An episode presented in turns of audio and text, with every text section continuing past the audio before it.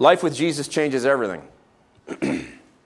it's just simply the fact. Life with Jesus changes everything. If the gospel is true, then our lives need to change wholesale. If it's true that God exists, that He made everything that is, including you, if His design and desire for you is to be His friend forever, if our first parents, Adam and Eve, fell into sin, condemnation, and curse as a result of their disobedience in the garden, and if, as a result of their original sin, every human being ever born since is born with a sin nature, born with a tendency to rebel against God, their Maker, then we have a problem that lies at the root of human existence. Our good God, who is holy and cannot tolerate sin in any form, but must punish it, has created a race of human beings to be his friends forever who've now fallen into sin and therefore must be separate from him. And if his justice is in fact to be just, he must not just separate himself from them, but ultimately he must destroy them. So, this is a problem. It's the problem at the root of human existence, and it's our fault because we sinned and we disobeyed God. And you will know in your own life that you have an ongoing tendency to sin and to disobey God, to do what you want, to try and ascend to God's throne and make everyone else worship you. This is a problem. But God, in His goodness, did not allow that problem to continue. In the fullness of time, according to the scriptures, He sent His Son Jesus to become a man, to live a perfect, a sinless life, to perfectly fulfill the will of the Father and to offer himself up once for all on the cross, to suffer and die in your place for your sins, and to not stay dead, but to rise again from death the third day, Easter Sunday morning, conquering the power of Satan, sin, death, and hell forever in his body. He then appeared to his friends, hung out with them, ate some meals, and then, right in front of their eyes, ascended to the Father's right hand, where he sat down, where he's sitting even now, cheering for you. He's your cheering section. And from that place, he will come again in glory someday to judge the living and the dead and to inaugurate his kingdom, which will have no end, a kingdom in which you have a place. If the gospel is true, it changes everything. The question for us is this How comprehensively are you allowing the gospel to change your life? And this is something that you will wrestle with for the entirety of your life. Would you let the gospel change your career choice? You think you want to be this, but as the gospel presses itself upon you, you feel God saying, No, I'd like you to do that. Well, maybe. Maybe I'd let the gospel change my career. How about your house? I don't mean your household, but I mean the house that you actually buy. Would any of you think it's crazy to ask the Lord, Well, Lord, should we buy this house or that one? Should we live in this context or that one? Would you allow the imperative of the gospel to change your choice when it comes to buying a house? How about the way in which you manage your money? Would you allow the gospel and the imperatives that are laid into the gospel influence the way in which you spend your money? Now, this is not a sermon on money, but I will someday preach a sermon on money when we come in the text to a passage that talks about money, and we will lay money at the foot of the cross. Would you allow the gospel to influence your approach to kids? Would you have kids because of the gospel? Would you have many kids because of the gospel? Would you have fewer kids because of the gospel? How would you raise those kids in light of the gospel? Would you allow the gospel to change even that? How about your marriage? Would you allow the gospel to change your marriage? Sure, I'd allow the gospel to change my marriage. No problem. What if the gospel asked you to do the thing that you were wired not to want to do? How about that? Now everyone's bum just went tight. You're like, dang it, I knew he was going, dang it. What exactly are we talking about here, Todd? Let me show you. Here's 1 Peter 3 1 to 7. Likewise, wives, be subject to your own husbands, so that even if some do not obey the word, they may be won without a word. The poetry, hey, is beautiful, by the conduct of their wives, when they see your respectful and pure conduct. Do not let your adorning be external, the braiding of hair, or the putting on of gold jewelry, or the clothing you wear. But let your adorning be the hidden person of the heart, with the imperishable beauty of a gentle and quiet spirit which in God's sight is very precious. For this is how the holy women who hoped in God used to adorn themselves, by submitting to their own husbands, as Sarah obeyed Abraham, calling him Lord. And you are her children if you do good and do not fear anything that is frightening. So, six verses to wives. Verse 7 Likewise, husbands, live with your wives in an understanding way, showing honor to the woman as the weaker vessel, since they are heirs with you of the grace of life, so that your prayers may not be hindered. I'm pretty stressed about preaching this passage. I had a hard day yesterday. You know, I tend to get grumpy when I'm like, there's nothing I can do to take the sting out of this one. And I was talking about with Nikki, and she's like, well, you didn't write it. and, you know, I could take that route, but that's cheap because I believe it and I practice it. Okay? I believe it and I practice it. So for me to say I didn't write it is lame. Verse 1 likewise. Likewise. What's this likewise referring to? It's referring to the end of chapter 2, wherein the gospel of Christ is laid out. In fact, I should read it to you. It's so powerful. he committed no sin, neither was deceit found in his mouth. When he was reviled, speaking of Jesus, he did not revile in return. When he suffered, he did not threaten, but continued entrusting himself to him who judges justly. He himself bore our sins in his body on the tree that we might die to sin and live to righteousness. That we might die to sin and live to righteousness. By his wounds you have been healed. Huh. For you were straying like sheep, but now you return to the shepherd and overseer of your soul. So, likewise, in the same way that Jesus laid his life down for you. So, good old Peter plays the gospel card right off the top because he knows what he's about to teach is difficult. And I believe, of course, the Holy Spirit knew that what Peter was writing down here would be caused to enter into the canon of Scripture and would therefore be preached in church after church after church after church after church for generations, right down to this day when the Holy Spirit knew that you would sit here listening to me preach this passage that Peter wrote. And so he pulls the gospel card. In light of what Jesus has done for you, in the same way that Jesus laid his life down for you, he pulls the gospel card right off the top to force you to wrestle with it, to ask yourself the question do I really believe this? Because if you do and you're a wife, your ego is going to have to die. Now, let me say this off the top. I repeat this later in the sermon, but it begs mentioning now. 94% of North Americans will at some point in their life marry. So if you're neither a wife yet, okay, nor think you'll ever be one, the statistics say otherwise. 94% of you will at some point be married. That's Gallup poll. So this may not be applicable today, but you should probably store it away for the day that you do wake up one day as Mrs. So and so. If you believe the gospel and you're a wife, your ego is going to have to die. Why? Look at verse 1. Likewise, wives, be subject to your own husbands. Wait a minute. Wait a minute. it's an ugly word. Subject. Nobody likes the idea of subjugation. Got that right. Subject. Doesn't say that in the message. Okay, a couple things on subjugation. We are all subject to somebody already. We're subject to many things. Okay, so you're all subject to God. I'm subject to God. You're subject to God. We're all subjected to God subjugated under his rule. We're subject to the laws of nature. Right? If I were to run and jump off the stage and belly flop on the floor, it would be a bad situation. Right? I'm subject to the laws of nature, so are you. Okay, I can only do what I can do, and I can't do what I can't do. You are subject to our government, which is sometimes miserable. I'm having a hard time with the election presently.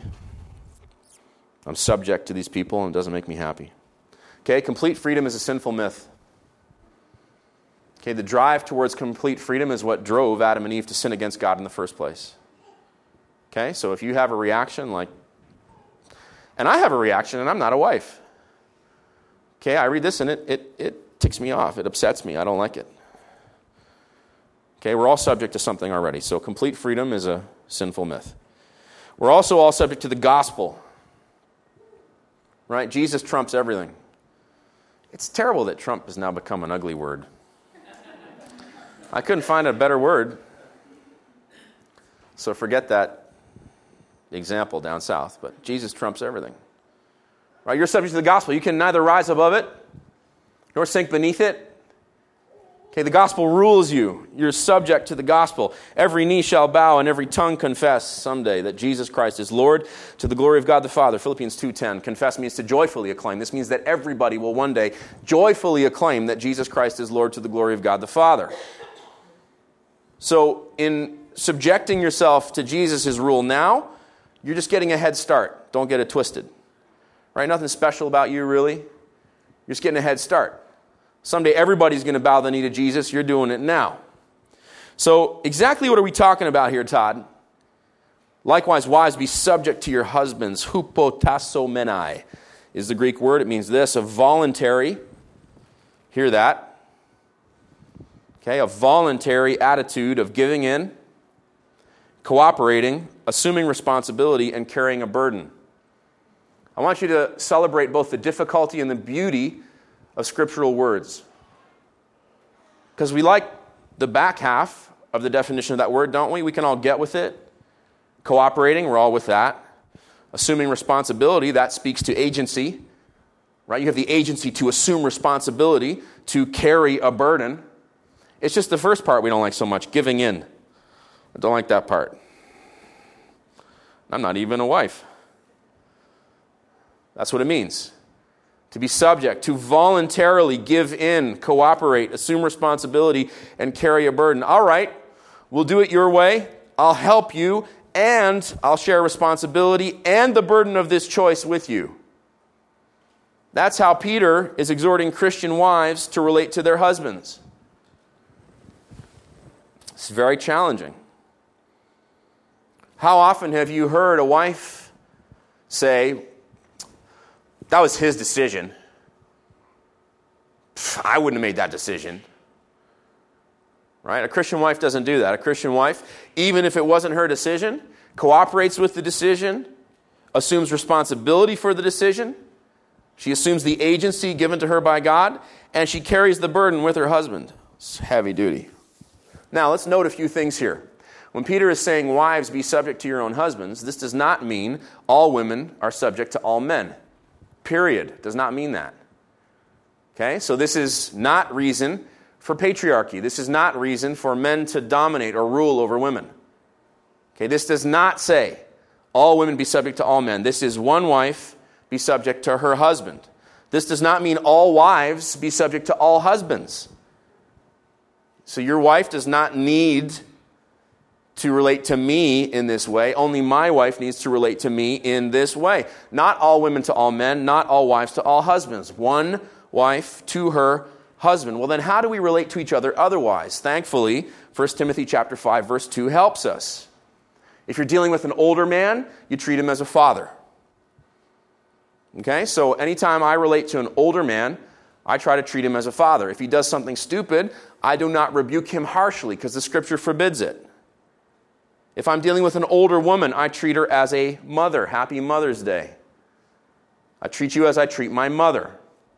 If I'm dealing with a younger man, I treat him as my brother, which means I'll whoop him. my brother and I used to fight. We still fight quite a bit. Like, not bad fighting, but we just wrestle, you know? Like, we just go out in the backyard and beat on each other. So, young men in this church, it's good. Expect to get whooped, right? I expect it too, right? Younger men, you treat as brothers. Younger women, you treat as sisters. This is beautiful, right? This is a recipe for how Christian men in a church can still relate to younger women without sinning sexually.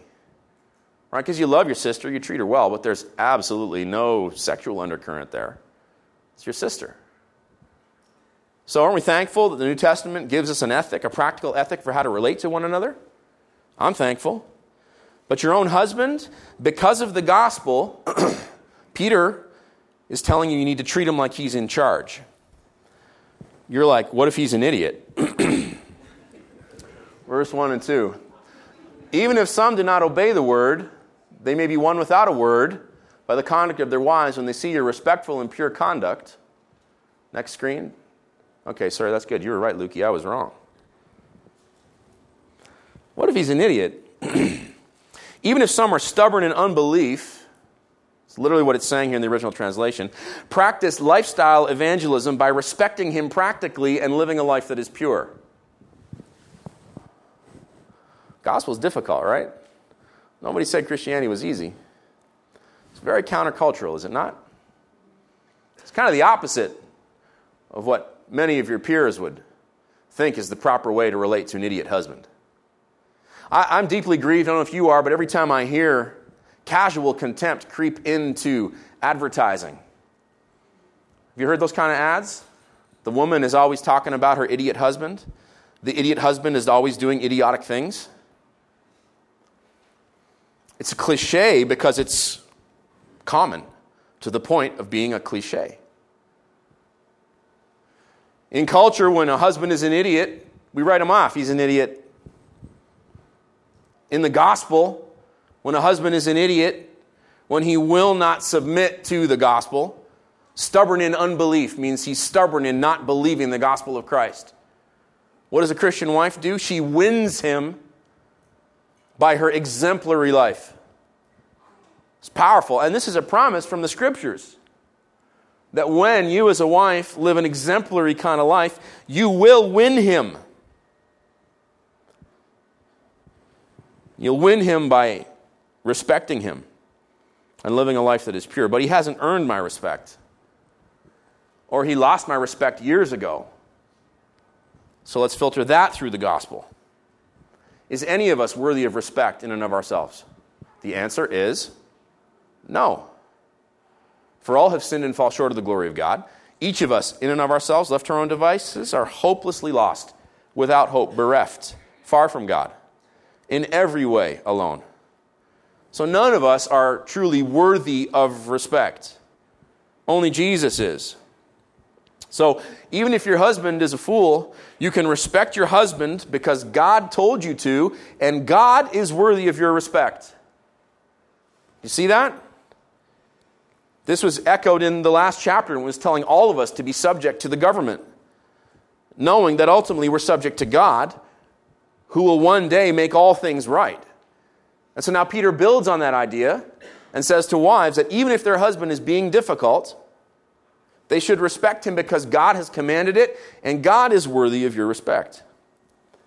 So, how do I do that practically? Maybe one small step at a time. Nobody's all bad. You ever met somebody totally despicable? Like, never. Right?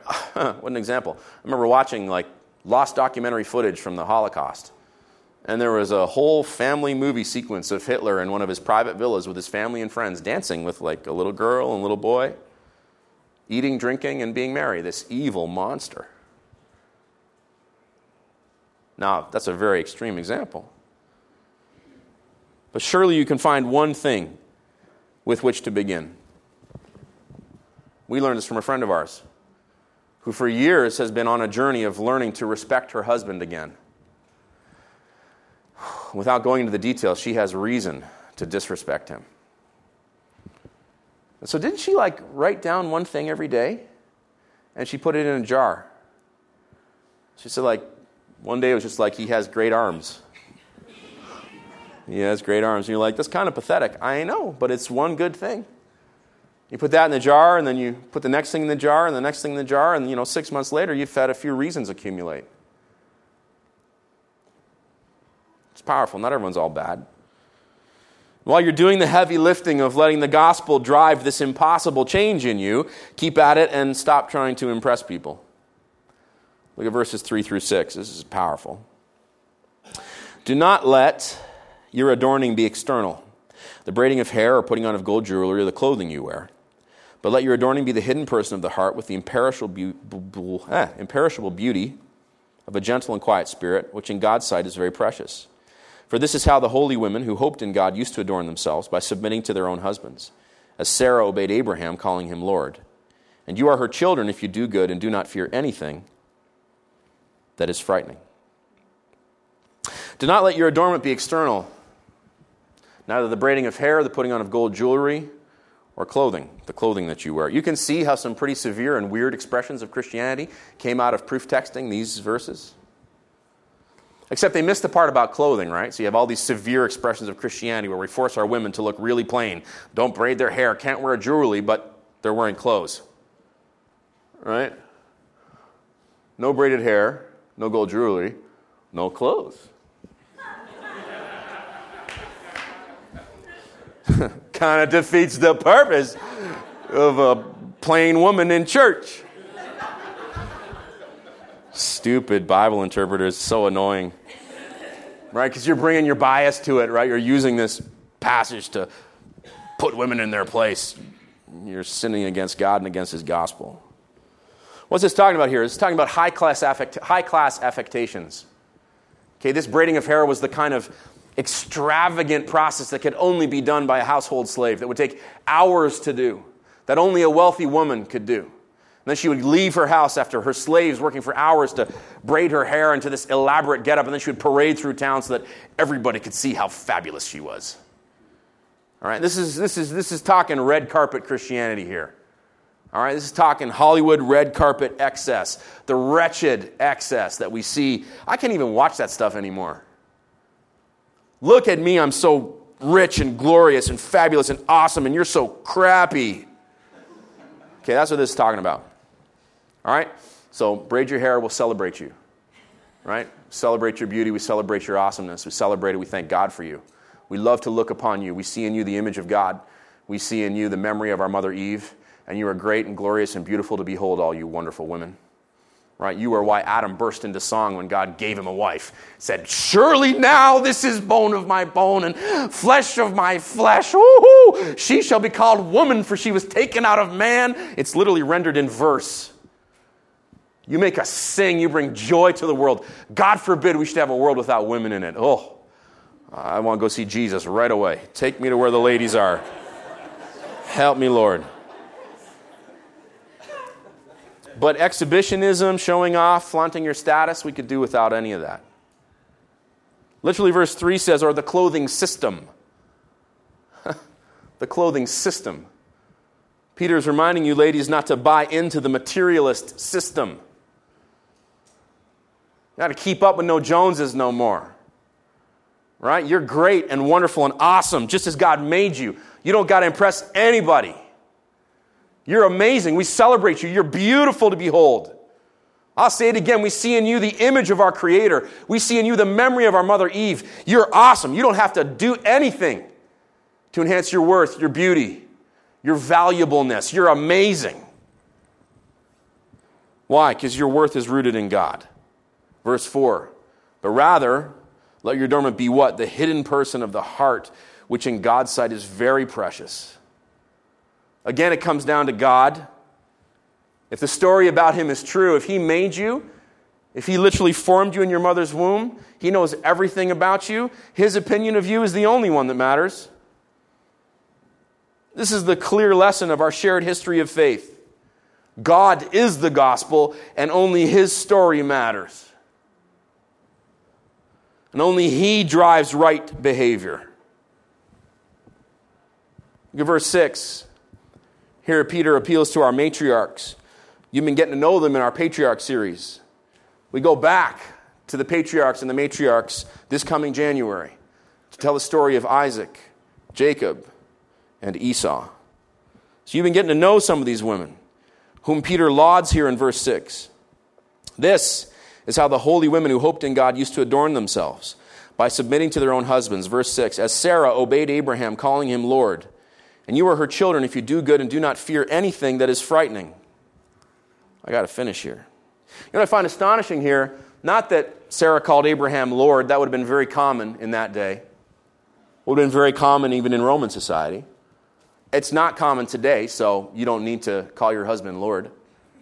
I don't think that's the point here. Lord, oh, it's so terrible. Let's not do that. Let's not do that. What I find amazing is that the faith of the matriarchs allowed them to endure fear without it driving them to dismay. I haven't pointed out to you times when the English translation falls down. This is one of those times. As Sarah obeyed Abraham, calling him Lord, and you are her children if you do good and do not fear anything that is frightening. You're like, do not fear anything that is frightening. It's kind of a misnomer because if it wasn't frightening, I wouldn't fear it in the first place. What does this really mean? It really means this and do not fear anything with dismay. That'll preach good. Do not fear anything with dismay. We're all afraid of things. Some of us are afraid of many things. Sometimes that fear can drive you to dismay. And so great is our aversion to dismay that we'll do anything, including trying to control everything, in order to avoid it. How many women do you know who are highly controlling? Seems to me, from my limited practice and experience, and also from the clear testimony of Scripture, that more often than not, a high controller is really afraid. They're afraid of dismay. They're so afraid of it, in fact, that they seek to control everything. And the problem with seeking to control everything is it's idolatrous. You're seeking to put yourself on God's throne because you think you can do a better job than Him. You don't need to do that anymore because the matriarchs, yes, suffered fear, but it did not drive them to dismay. If the gospel is true, you never need to ever again fear to the point of dismay.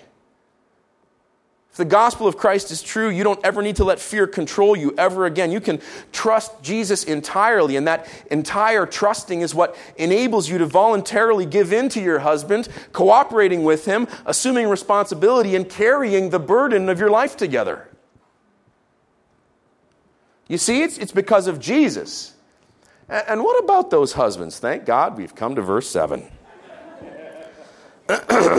Likewise, Husbands, live with your wives in an understanding way, showing honor to the woman as the weaker vessel, since they are heirs with you of the grace of life, so that your prayers may not be hindered.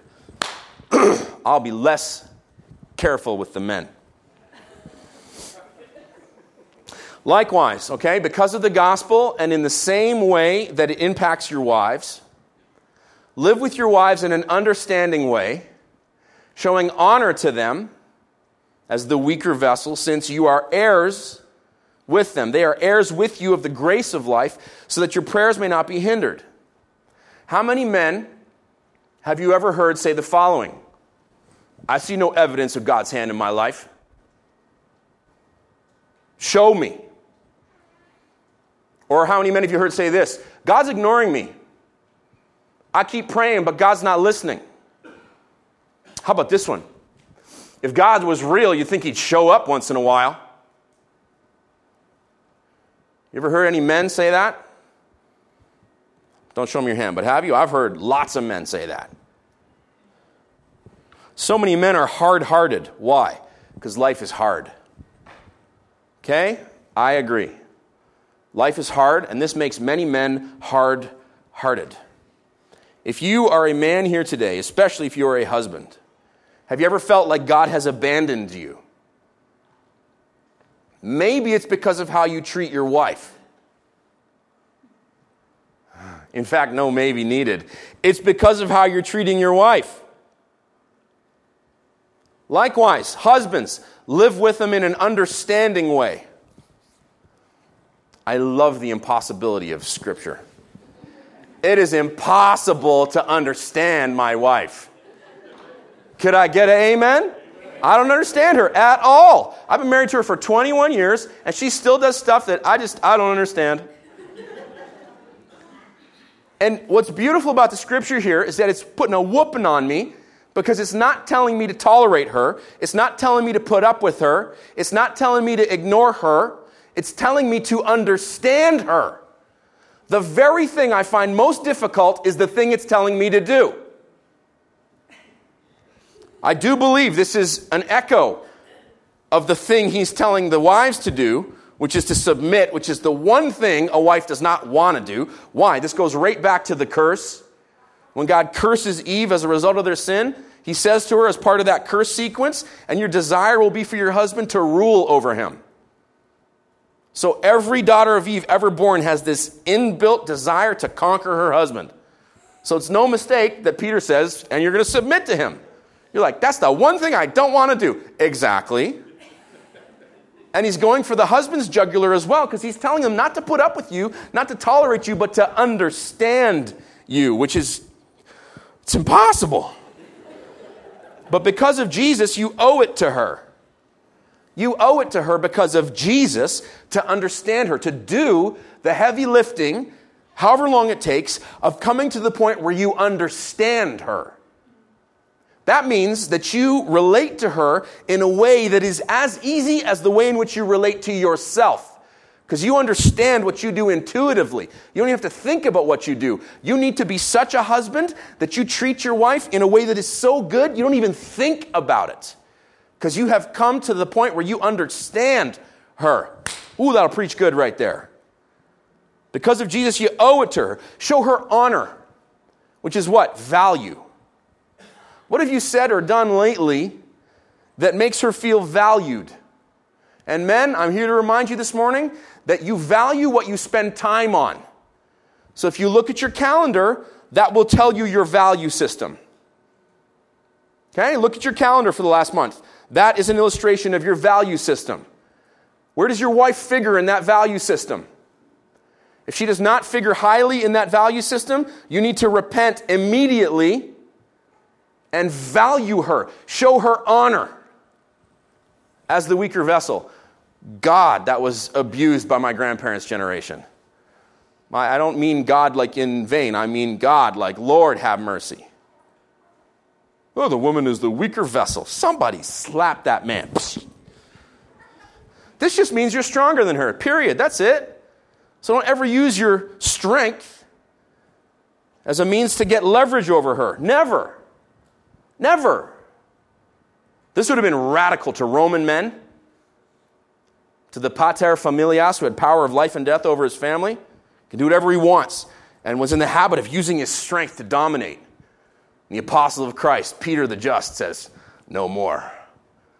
You value her, you honor her, and never, ever, ever use your strength to gain leverage over her. And most importantly, I believe, in our day and age, enjoy her since they are joint enjoyers of the allotment with you of the grace of life. That's what it says in the Greek. Heirs means enjoyers of the allotment. Your team, I'm almost done. Do you see that? Since they are joint enjoyers of the allotment with you of the grace of life. All the good things in life that you don't deserve, and you don't deserve anything good because you're a sinner, guilty of sinning against God you deserve wrath and damnation. Okay, that's what I deserve too. So that bacon and eggs you had for breakfast this morning, that's God's good gift to you. Every good thing that you enjoy in your life that you don't deserve, you are meant to enjoy it through her and with her.